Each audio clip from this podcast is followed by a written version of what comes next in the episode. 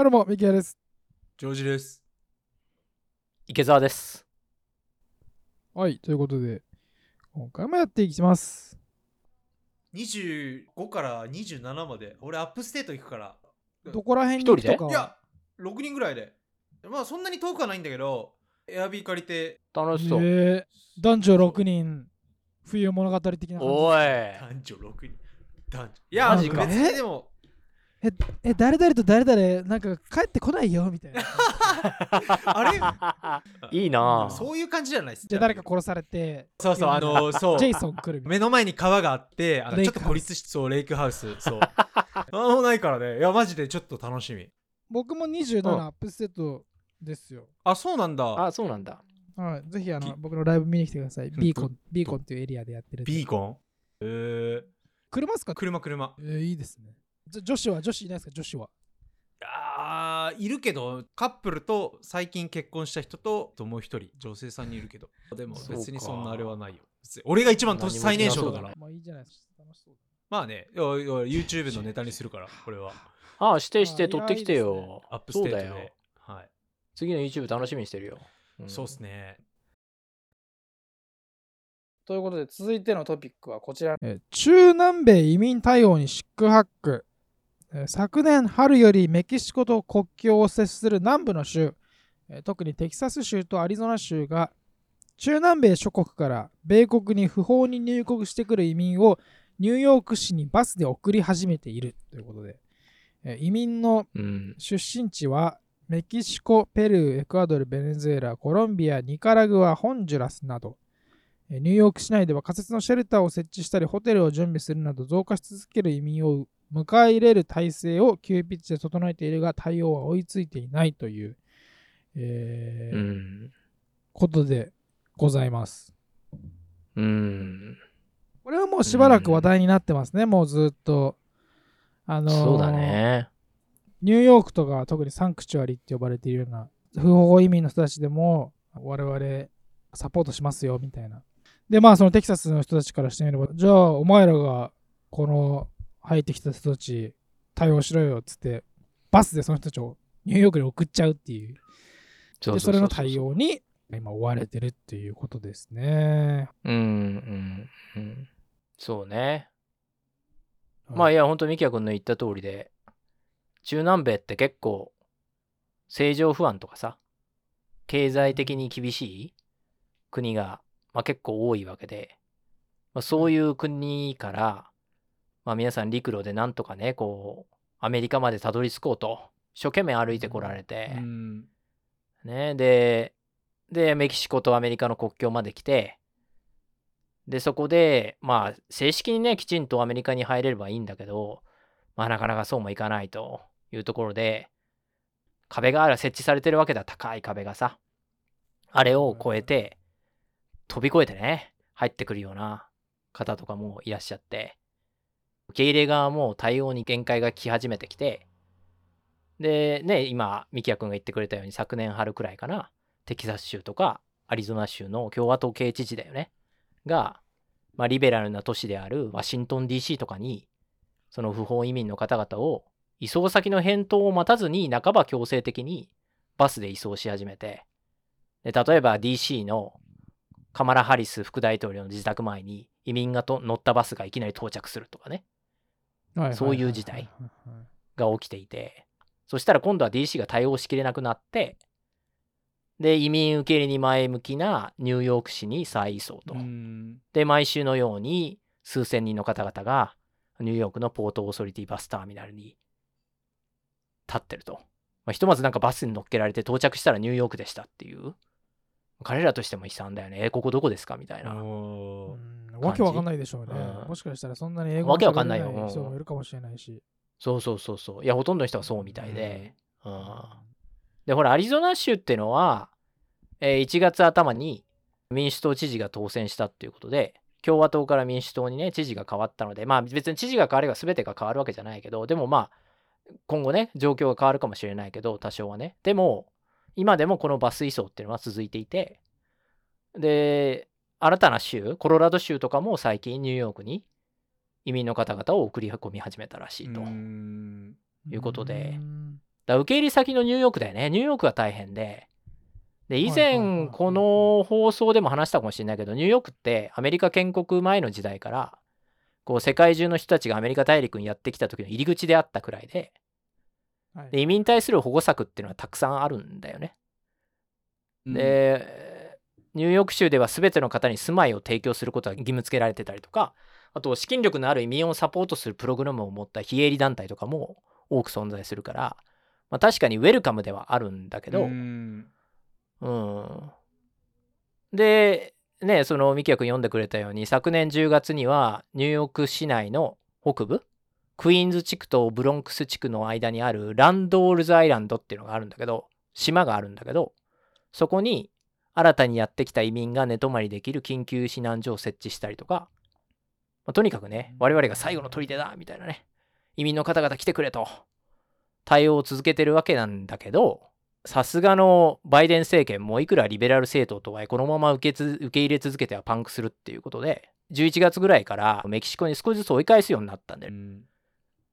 で思ったよりニューヨークに送られてくる方々の数が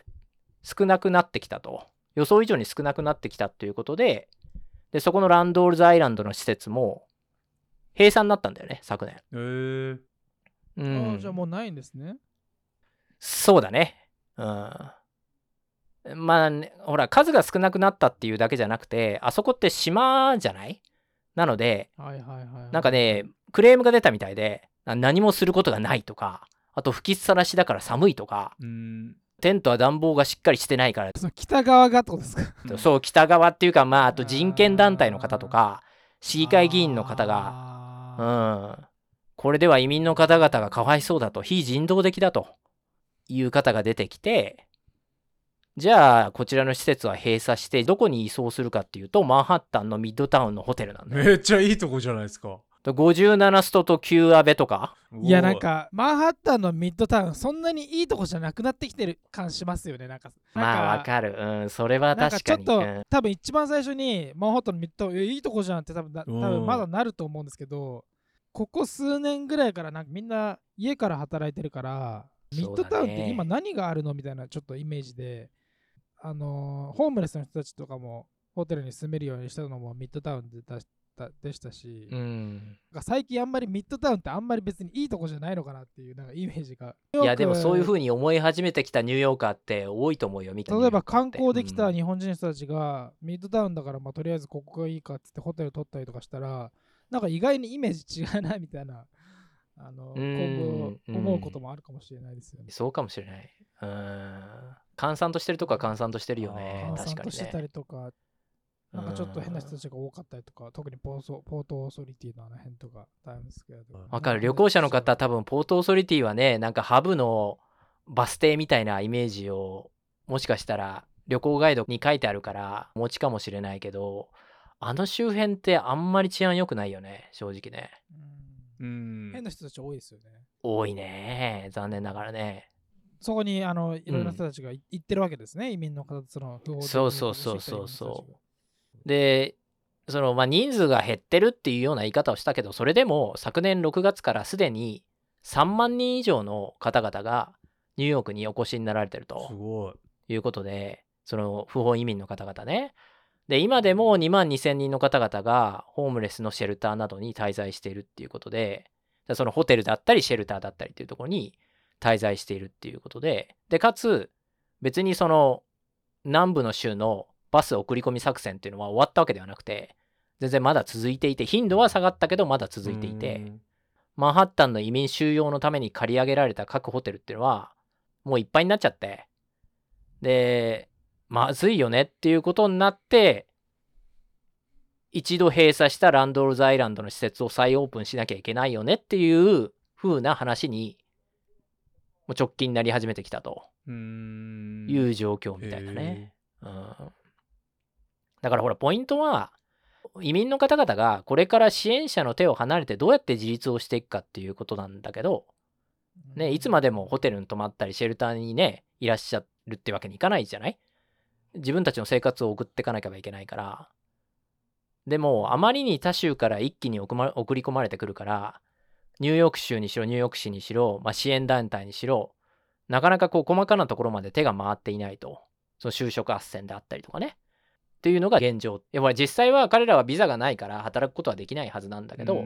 まあレストランとかで雇用されるケースが見られるってことだけど、それでも限界はあるから、今後どうすんだねっていうのは誰も答えを持っていないっていう、うん、状況みたいよ。うん、そうっすよね。どうですか？お二人はこういうニュース。まあアメリカではまあ新しいニュースではないということで、まあ昔からある、えー、まあ話ですけど、まあその都度その都度、特にあの、なんだ ?911 の前とかは、そのず,、ずっと長く、不法移民でもずっと長く住んでる人たちはなんか恩赦みたいなので、グリーンカードがみんな簡単にもうなんか配られる、ね、もらえるみたいな、えー、ことがあったりとかして、えー、まあそうこういうまあ不法に入ってきてる移民の人たちっていうのは、まあ本当数年前に始まったことでは全然ないわけですけど、うん、歴史的に遡ればそういうふうに始まってるわけじゃないですか。あの毎回週の,、あの話とかを聞いてて最近ああそういうふうにアメリカが出来上がってきたんだなっていうふうにあの思います。まあそういうのがありますけど、うん、皆さんはどう思いますか？こういうニュースを見て。ジョージさんはやっぱこういうのに対して厳しいイメージがあるんですけど。まあね、うん、俺はグリーンカード待ってるからね。で別に俺も制限されてる生活を送ってるからね。まあそうなっちゃう。まあでも、アメリカのその議会が法律を作らないと、不法移民は結局不法のままだから、うん。結局州がね、働く場所とかそういう住む場所とか与えても、あの、ソーシャルセキュリティ持てないから、結局、不法移民の人は不法移民のままだから、イミグレーションの法を変えるんだったら、グリーンカードの法設定もちゃんとしてくれよっていうのは、あの、僕の意見ではありますね。うん不法移民だけすげえフォーカスがもうなんか不法に入ってきたらもういい生活送れるみたいな。でもちゃんとプロセス踏んでる人もいてなんかそこは議論にならないのかな。っていうのはありますね、まあ、アンフェアになっちゃうもんね。まあそうですね。プロセスを得て待ってるような人にとってはね、うん、だし、まあ、メキシコとかの人も十何年待ってるケースがありますからね。ちゃんと申請してねグリーンカードちゃんと申請して、うん、で、うん、レターが来るまで10年待ちます。そんないつまでたっても取れんやみたいな。そしたら不法に超えてきた方がいいよねってなっちゃいますよね。だからそんな住むとこもあって仕事ももらえるんだったら。うん。いや本当そうだなと。まあニューヨークはね都市として州としてもそうだけど日々頑張ってこうやって対応してるわけなんだけど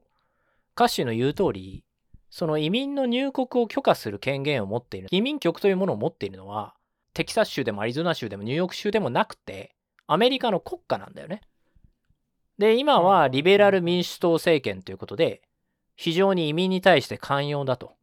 で、ミキヤ君言ってくれた通りに50州の勉強でもやってるように、アメリカは移民で作られた国なので、アメリカに来たい移民は誰でもウェルカムっていう。で、そこまでは賛否両論置いといてね、国の方針として分かりましたと。でも、いくらなんでも無制限に移民を受け入れることは、それはできないよねっていうのは、誰でも分かることなんだけど、ここにおいての指針っていうのが、バイデン政権になってからもう2年も経ってるのに、全く見えてこないと言われ続けてきたわけだ。で、たまりかねたテキサス州などがバス移送作戦を開始して、で、ニューヨークも今パンパンになってきてしまって、いい加減これはもう後回しできんって、なんとかせんとやばいべっていうところまで来たのが、今の状況とバイデン政権はこの件は手遅れ感半端ないんだよ。で、1月8日に、直近ね、1月8日に、バイデン大統領がやっとこさ、南部テキサス州の国境の町エルパソっていうところがあるんだけど、ここを訪問して、現地視察を行うとともに、中南米移民対策案を発表したっていうことで、まあちょっと、この内容もね、少し今日触れようと思うんだけど、これ前提条件として、現状ね、あの、メキシコ国境を越えてアメリカに不法入国し身柄を拘束された人数っていうのが、2020年10月から2021年9月で166万人いらっしゃるね。すごいね。すごい数だよね。で、その後の1年間ではさらに増えて、200万人を超えて、これは1960年の統計開始以来最高の数っていうことみたいで。で、移民の出身国っていうのは従来はメキシコとかエルサルバドルとかグアテマラとかホンジュラスっていう国々だったんだけど、最近ではコロンビアとかキューバとかニカラグア、それからペルー、ベネズエラの出身者が増えてる。で、実際に今、そのエルパソ、アメリカとメキシコの国境にある町ね、エルパソではどうなってるかっていうと、街角にはシートを路上に敷いて毛布にくるまる人で溢れてると。で、12月中旬には1日平均約2500人が川を渡って市内に殺到と。不法にね。で、地元の避難所が限界に達したため、数百人が氷点下近い気温の中で野外で寝泊まりをしているということで、共和党知事だって移民に対する感情論とか、その方々をサポートする市の財政とか人件費などを考慮する云々以前に、こう寒い冬の街中に不法だろうが合法だろうが人が寝泊まりしてるっていう事態は見過ごすわけにはいかないじゃない？だよくさ、ほら、共和党知事は冷たいとかなんとか言う人いるけど、でもそれ以前にやっぱ人が溢れていてね、街中で寝泊まりしてるのは、それは見てられないじゃない？まあそうですよね、確かに。だよね。うんなので、まあ、ね、勝手にバスに乗せて、ニューヨークやワシントン DC に送り込んでくるなんてひでえやつらだっていうふうにね、ニューヨーカーの人は言うかもしれないけど、でも、まあ、向こうの立場に立ってみたら、まあ、そうせざるを得ない状況っていうのも分からなくもないなと。うん現実的にね、うん他に受け入れ先を考えざるを得ないっていうような状態にはなってるということだよね。なるほど。で、まあ、あの、うん移民法っていうのは、これもミキヤ君言ってくれたように、もう長年続いてる問題で、1965年に施行された Immigration Nationality Act っていう移民法があるんだけど、それ以来各政権が取り組んでるんだけど、ずーっと解決策が見つからないまま何十年も経ってると。で、もうアリゾナ州とかテキサス州といったメキシコと国境を接する州はこんな感じで押し寄せる移民に対して対応の限界っていう感じで、で、2人はタイトル8とかタイトル42っていう法律ルールって聞いたことある？いや僕はないですね。ないなんか、最近よくニュースになってますよね。あの、ああ、そうだよね。強制送還できるか否かみたいな感じだねああ、そうそううそう。まさにその通り。ねタイトル8っていうのは、入国の法的根拠を確立できないものを国外退去をさせたりとか、将来的な移民手続きも禁じるなので、タイトル42っていうのは、これはトランプ共和党政権が導入したもので、新型コロナウイルスってあったじゃない？新型コロナウイルス対策を目的に、移民希望の背景、亡命とかいろいろとあると思うんだけど、それを確認しないで本国に即時強制送還できるっていう、そういうものなんだよね。で要は不法とか合法とかそんなことを審査する以前にコロナウイルスがアメリカ国内に広がらないように公衆衛生上移民希望者をお断りできるっていうそういうルールなんだけどでこのタイトル8に加えて42、42によりここ数年メキシコからアメリカへの不法移民の越境に対して一定のねあの抑止力となってきたとでもこれってさ時代遅れじゃんまあ、だってもう誰もマスクしてないじゃん、まあそうですね。まあ、でしょうん名目としてはコロナウイルス対策だけど、絶対意図は違いますもんね。そうでしょ その通りなんだよ意図は違いますもんね。うん。ほんと歌詞の言った通りで、もはやコロナなんて、何流行りの風の一種でしょぐらいの感じじゃん、アメリカじゃさ。ほとんど話題にも上らないじゃん。まだマスクしてんのみたいな感じですもんね。でしょ、うん なので、バイデン政権が、このタイトル42が12月21日、去年のね、12月21日に期限切れになる機会に完全に終了させようとしたんだよ。うんなんだけど、こう最高裁がストップをかけたんだよね。アリゾナ州とかテキサス州とかの意見を聞いて、いや、ちょっと待てと。今、タイトル42を廃止したら、不法移民がどっと押し寄せるぞということになって、いや、これはいかんということで、ひとまずそのままキープしようっていうことになって、でもなんとかしなきゃいけないということで、今回バイデンさんが修正案を出してきたという。で、その修正案、サクッと話すね。細かい話はね、聞いてて疲れちゃうと思うので。えっと、これは、えーキューバ、ニカラグア、ベネズエラ、ハイチ、この4カ国から毎月3万人、米国でのスポンサーがいること、それから身元確認ができていること、うん。それから米国への航空券を持っていること、っていう、こういう条件をクリアさえすれば、米国に合法的に移住できるようにしますよと。要するに1年間で36万人だよね。は OK ですよと。いうふうにルールを設定したんだよ。で、このスポンサーっていうのは2年間その移民希望者の生活を金銭面でサポートできる人っていうことで、そういう人がアメリカ国内にいればいいっていうこと。友人とかね、家族とか。で、具体的には移民希望者はオンラインで亡命申請をして、入国許可、臨時のものを申請する必要があって、で、そのプロセスなしに、米国に入国を試みた場合は、一切認めず、タイトル42のように即刻メキシコに送還となりますと。で、まあ、バイデンさん、メキシコのね、大統領と話をして、メキシコに送還となった場合は、メキシコ側は毎月3万人の受け入れっていうのは可能ですよと。そういう話はつけましたと。で、なので、まあ、この新政策っていうのは、今さっき話したタイトル42の修正版みたいな感じで、基本は国境でコロナ感染予防を理由に、まあ言い訳にね、追い返すぞっていうスタンスを見せつつ、これらの条件さえ満たせば、まあ、年間36万人まではアメリカ国内に、この4カ国の国籍の方ならば入国を認めますよということみたいだね。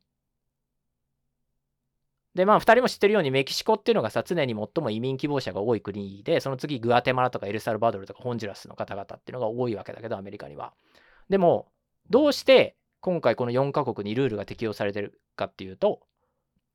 このキューバとかハイチとかニカラグア、ベネズエラ4カ国からの移民移民希望者が近年急速に増加してるんだって。へえ。まあなんとなくこの4カ国って2人その状況を知ってるかもしれないけど、こうハイチっていうのはほら自然災害多いじゃない？で、政情が全く安定してなかったりするよね。で、キューバはキューバでしょ？キューバはキューバっすね。ねキューバはキューバでしょ？キューバっすね。で、ねえ、それからベネズエラはほらマドゥロ独裁政権っていうのが破滅的なインフレ状態にあるわけで。で、ニカラグアも最近もずっとやってるけど、オルテガ政権っていうのがね、あの、性的の抹殺を頻繁に行ったりして、まあ、デモ頻発してて、めちゃくちゃ社会は不安定だと。まあそんな感じでアメリカの裏庭なんて呼ばれてたこともある中南米なんだけど、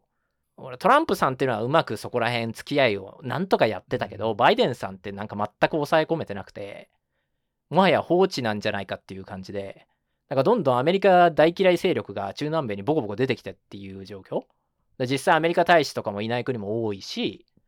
あの、要はいないってことは、大使がいないってことは外交関係が樹立できてない。さらに悪いことにそこに目をつけたライバルの中国とかロシアがしっかりと食い込んできてるっていう、そういう状況になっちゃってんだよね。そういうような国の国籍を持った移民がメキシコ国境まで来てアメリカに入れてくれってなってで返さなきゃいけないっていうことになっても追い返したとしても、まず国交自体が危ういから危ういから強制送還しようにもできないっていう状態。要するにお宅の国のこちらの方がうちの国境までお越しになったんですけど条件足りないんであの帰っていただきたいんですけどあのいいですか？って連絡しても誰ですかそれ？みたいな。になってると。アメリカさんなんかと会話もしたくないしみたいなそんな国が増えてきちゃってて。なので返すこともできないっていう状態になってるっていう。のが現状ではあるんだよね。うん、実際そのメキシコに追い返される人が3万人までって言ってもじゃあ3万人以上になった場合どうするんですか？みたいなことをもう全然考えられていないみたいだし、まあ、実際おそらく追い返す場所がないから結果的にアメリカに入るんじゃないっていう入れてしまうんじゃない実際じゃあ受け入れた後に雇用の受け皿あるんですかとかでしかもこの新ルール下の入国って2年間っていう次元的な人道的な措置だから、要するに2年後にはアメリカから彼らは出なきゃいけないんだよね。それは大変ですね。それは大変ですね。そうだよ。実際はまあ多分また申請したりして永遠に続くのかもしれないけど、ビザみたいに。でも、まあ、基本はそういう風になってるから、これって何のためのルールみたいになってて、めちゃくちゃ中途半端微妙だよねっていう意見が続出してるっていうことのようだよね。うん。ほら、バイデンさん個人がどう思ってるかわからないけど、左派政権としては最終的にタイトル42なんてものはなくして、アメリカに移民したい人は誰でもウェルカムっていう風にしたいのが本音なんだろうけど、でもそんなことしたら、山のように移民が来てしまうから、ね。短期的な処置として、うん、今回のように条件をつけて共和党をなだめつつ少しずつそのルールが適用される対象国を増やしながら対応していくっていううん感じなのかなというのはもう見て取れるかなと。で実際バイデンさん自体もこの新ルールは移民法改革の恒久的な解決策とはならないっていうふうに応急処置に過ぎないっていうふうに言ってるからまあそうなんだろうなと。だって実際スポンサーをアメリカ国内に持っていてかつねアメリカにとって怪しい人でないことを身元調査検査を受けた人だけしか移民として認められないっていう。でもほとんどの不法移民ってまず飛行機で観光客として入ってきちゃうじゃない？でそのまま滞滞在し続けるケースがほとんどだから、はいはいはいはこんなの穴だらけのルールなんだよねそんなほんみんながみんな国境で入れてくれっていうんじゃないからさ、い。まあそうですよね。確かに。でもまあ移民受け入れ反対派と賛成派の間を取っていかないと話は一向に進まないから、まあ、何かルールは設定しなきゃっていうことではあるのはわかるんだけどで逆に移民擁護派は予想がつくと思うけどこんなルールでは全く納得いかないと、うん、アメリカ国内にスポンサーなんていない人が大半だし何よりネットを使って申請とかインターネットの知識がない人たちは無理だし申請自体が無理だし、うん。メキシコ国境でアメリカに入りたいのに入れない人たちがどれだけいて危険な目に遭ってるのかっていうのがバイデン政権は分かってないと。非人道的だと。裏切られたっていうふうにがっかりっていう、ん。なるほど。であ話はニューヨークに戻るんだけどこの新ルールによって移民数っていうのは一時的に少しは減るんだろうけどこの4カ国以外の国の人々は関係ないから要するにその方々は引き続きニューヨークに送られてくるのだと思うので、ん大変な状況っていうのはまだまだ数年は続くだろうと。で、これもね、ニューヨーク市民の税金で果たしていつまで彼らをサポートできるんだろうかっていう意見がえーた出てき始めたてるので。だでさえ高い高いですからね、ニューヨークの税金は。そうだよね。で、何に使ってるのって言われたら、え、そういうとこに使ってんの？みたいな感じになりそうですけどね。いつかは。なりそうだよなりね。そう。いつか保守化しそうですけどね。ほんとその通りだと思うん。こんな感じだったら。この移民にかかる、移民の方々の対応にかかる費用っていうのは年間で3億ドルってことなので、すごいですね。うん、円で言うと350億円とかそういうレベルなので、で、国は助けてくれなそうだから、ニューヨーク市の税金でやらないといけないということだようーね。ん。うんああ、難しいよね、これね。で、こんなことをしてたらよく言われるのが、アメリカはいつかね、ヒスパニック系の方々の国になるであろうとかいうふうにね、言われていて、別にそれがいいとか悪いという話じゃないよ。そうなる可能性があるよね、という人が最近出てきたよね。そうですだからね。50年後にはなんか白人がマジョリティじゃなくなるみたいな、そういうそうそうそうそうそうそうますけど。うん。これ長い歴史を考えて僕らもね50種の回でよくやってるけどネイティブインディアンの方々の国だったところにイギリス系がやってきてその後先に中南米を奪ったスペイン系の方々が今回のように北上してきて北米に住むようになって。ってことは100年後200年後に僕らみたいなポッドキャストやってる人たちが現れた時に、うん。もしかしたら50種その人たちがやった時は取り上げてるうん。歴史がちょっと違うかもしれないってことですよね。違うかもしれない。そうかもしれない。違うかもしれイない。ギリスのところやって50種もなないいんじゃない可能性ありますね。もうそうだね。昔は分50種もなくなってるかもしれない違う国さらにその先も何かあるかもよ。アジアで大戦争があって逃げてくるアジア系を迎えて次はアジア系の国になってとかさ。その後宇宙人がやってきてとかさ。もうなんかわけわかんないけど。アメリカって面白い国だなと思うよねそうやってね。ねコロコロと変わって。まあアメリカって本当にたくさんいろんな人たちが来ますよね。ねえ。けどでもアメリカっていうのは当時移民だった自分たちは先にアメリカ人になれたのに今現在アメリカに来ようとしてきている移民たちはアメリカ人になれないのはおかしいっていう、まあ、そういう考え方と、いやもうもはやねアメリカは当時と違うと。いっぱいでもう入れないと。あと変な人が入ってきたら国がまとまらないじゃないかちゃんと規制しようよっていう、まあ、そういう2つの異なる考え方がぶつかっていて答えが出ないと。うん。なんか、とこまあ目にするんですけど、たまに思うのは、日本の移民のなんか最近の状況どうなってるのかなっていうのがすごい、あの僕全然帰ってないんで気になるんですけど、ちょっと前になんか聞いたのが、なんか都内ではコンビニで働いてる人たちはもうあんまり日本人の人たち少ないって言われるぐらい、うんうん。別の国の人たちが働いてるっていうのを聞いてあそれは僕がニューヨーク来る前とと比べたら結構違うなみたいな。みんなみんななんかコンビニとかでバイトしたくないみたいな。みんなおしゃれなカフェでバイトしてなんかそういうのが もういけてるみたいな。まあそれもそれも聞いたの数年前ぐらいの話なんで僕結構今も変わってると思いますけど。日本の人たち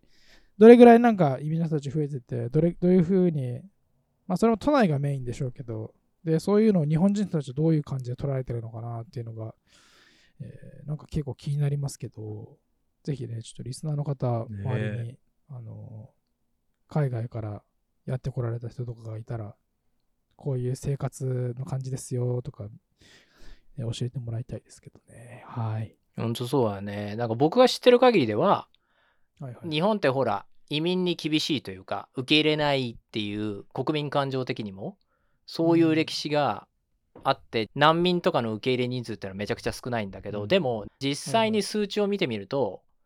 実は移民の方って世界的に見てもかなり多い方に入ってきていて、でいや、それみんな意外だと思うんだけど、実はそう数字を見るとね。でいろんな形でね学生さんとして来てるとか。でも問題は日本人の移民に対する扱い方がめちゃくちゃひどくてすごい安いお金で工場とかで働かせて何かね知識が得られるっていうことで喜んで働きに来られた方々をすごいねこう低賃金のどうしようもない仕事に就かせて、ひどいな。うん、使い倒して。でるっていう状況。でそういう方々が嫌になってどっかに逃亡してしまって追っかけられてないっていう状態。多分国内のどこかにいるんだけどっていう状況が散見されてると。ああなるほどなるほど。まだアメリカは確かに移民に対して寛容でありかついろいろな可能性を与えてくれてるなというのはまあ僕ら3人は感じるところはあると思うんだよね。うん。僕もこんなところで日本関連の仕事をビジネスを立ち上げさせてもらって立ち上げさせてもらってっていう言い方それでいいと思ってるんだけどしっかりと成り立つとこまでサポートしていただけてるから差別もなくね。きちんとお金を払ってくれる。うん。で僕も生きていけるしやりたいことをやらせてもらってるっていうのはやっぱりアメリカってそういう面で非常にこう移民に対して可能性を与えてくれるところだなっていうのは自分自身経験して思うところがあるんだけど実際に日本で僕が外国人で日本で同じようなことをもしやっていてやったとして同様なサポートを受けられたのかなって国民から日本国民からまた日本の国家からそこはどうなのかなっていうのはまあ分かんないよ。そういうあまりに家庭が多すぎるからたらればすぎるんだけど、うん。でも多分アメリカのようにはいかなかったんだろうなとは思うしでそれはいいとか悪いってか話じゃないよ。日本には日本のやり方があるから、ね、移民に対する、ね、感情とかあと、ね、考え方っていうのは、ね、国それぞれ違うのも分かるから。まあ国が違えばそれはねかなり違うでしょそうそうそうそう。常識が違うからやっぱり。ただまあこれからの世の中どうしても考えていかなければいけないところだけどそこの議論が日本は全然進んでないなっていうふうには思うよね。別に受け入れないなら受け入れないと。それはそれで一つだと思うんだ。受け入れるならば受け入れるできちんと法整備をして民間含めてね受け入れ体制をしっかりとしないと結局来ていただいた方をその使い倒すようなことをしてね評判だけ下げるっていうのはそれならもともとお断りした方がいいと思うのでうんなんか未熟だなとは思うよね日本はね。うん。島国だからどうしてもそういう感覚がないのはわかるんだけどこれからは避けられないことだからしっかりと国民レベルで考えていかないといけないんだろうなとは思うよね昔はね日本は稼げるっていうのでね東南アジアとかから来られてね働いて帰られるっていう形もあったかもしれないけどでも今やね日本はねこんな円安で経済もどんどん右肩下がりで今ねそういう方々は韓国とかオーストラリアでね仕事した方が儲かるって言ってそっち行っちゃってるっていう話だよね。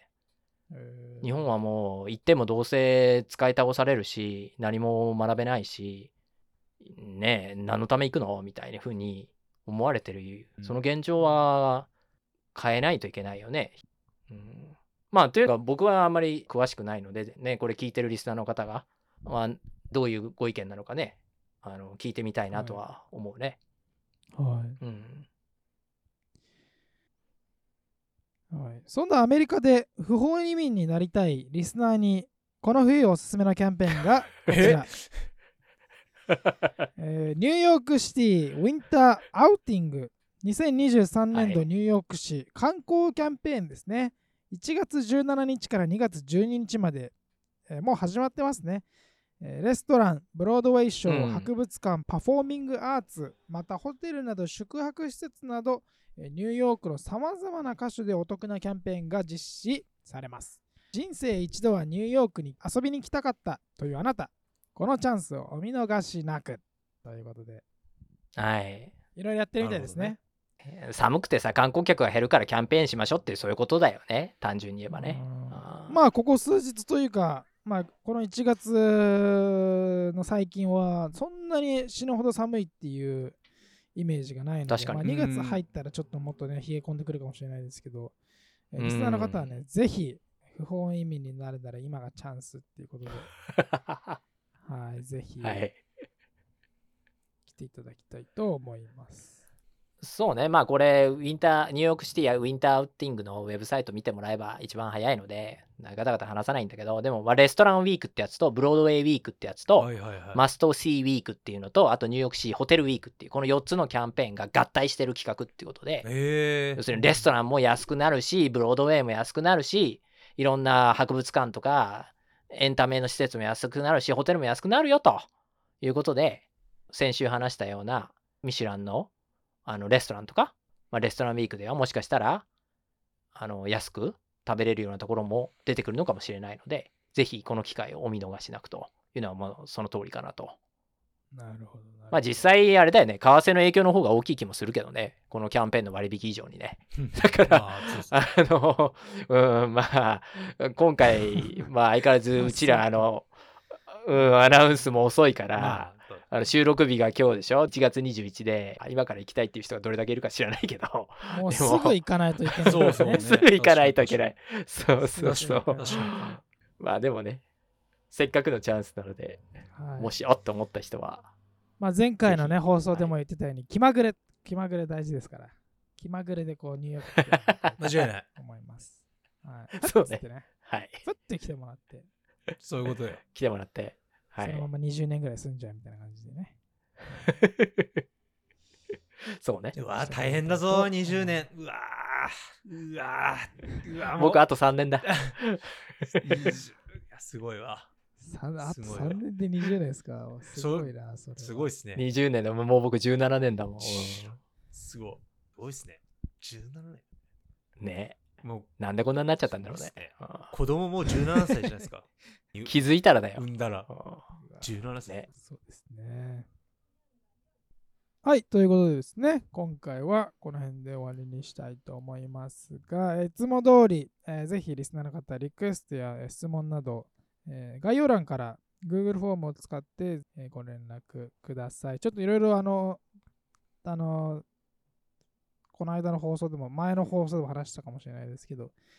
えー質問来てるんですけどね、まだあの答えきれてないものもあるので、まあ、ちょっとうん。回答はちょっと気長に待ってもらう感じになりますけど。ライトのやつだったらね、すぐ返せるけど。そのライトなやつをね、送ってきてくれたら、準備必要ないんですけど、まとめて答えられたりとかしたらいいんですけどね。そうだよね。ぜひぜひえ内容が濃いってこと？ーそうです。ね。うそうんですね。うんうん質問、リクエスト、まあ、どんどんね、えーお便りお待ちしております。はい、ということで今回はこの辺で終わりにしたいと思います。ありがとうございました。またね。バイバイ。ありがとうございました。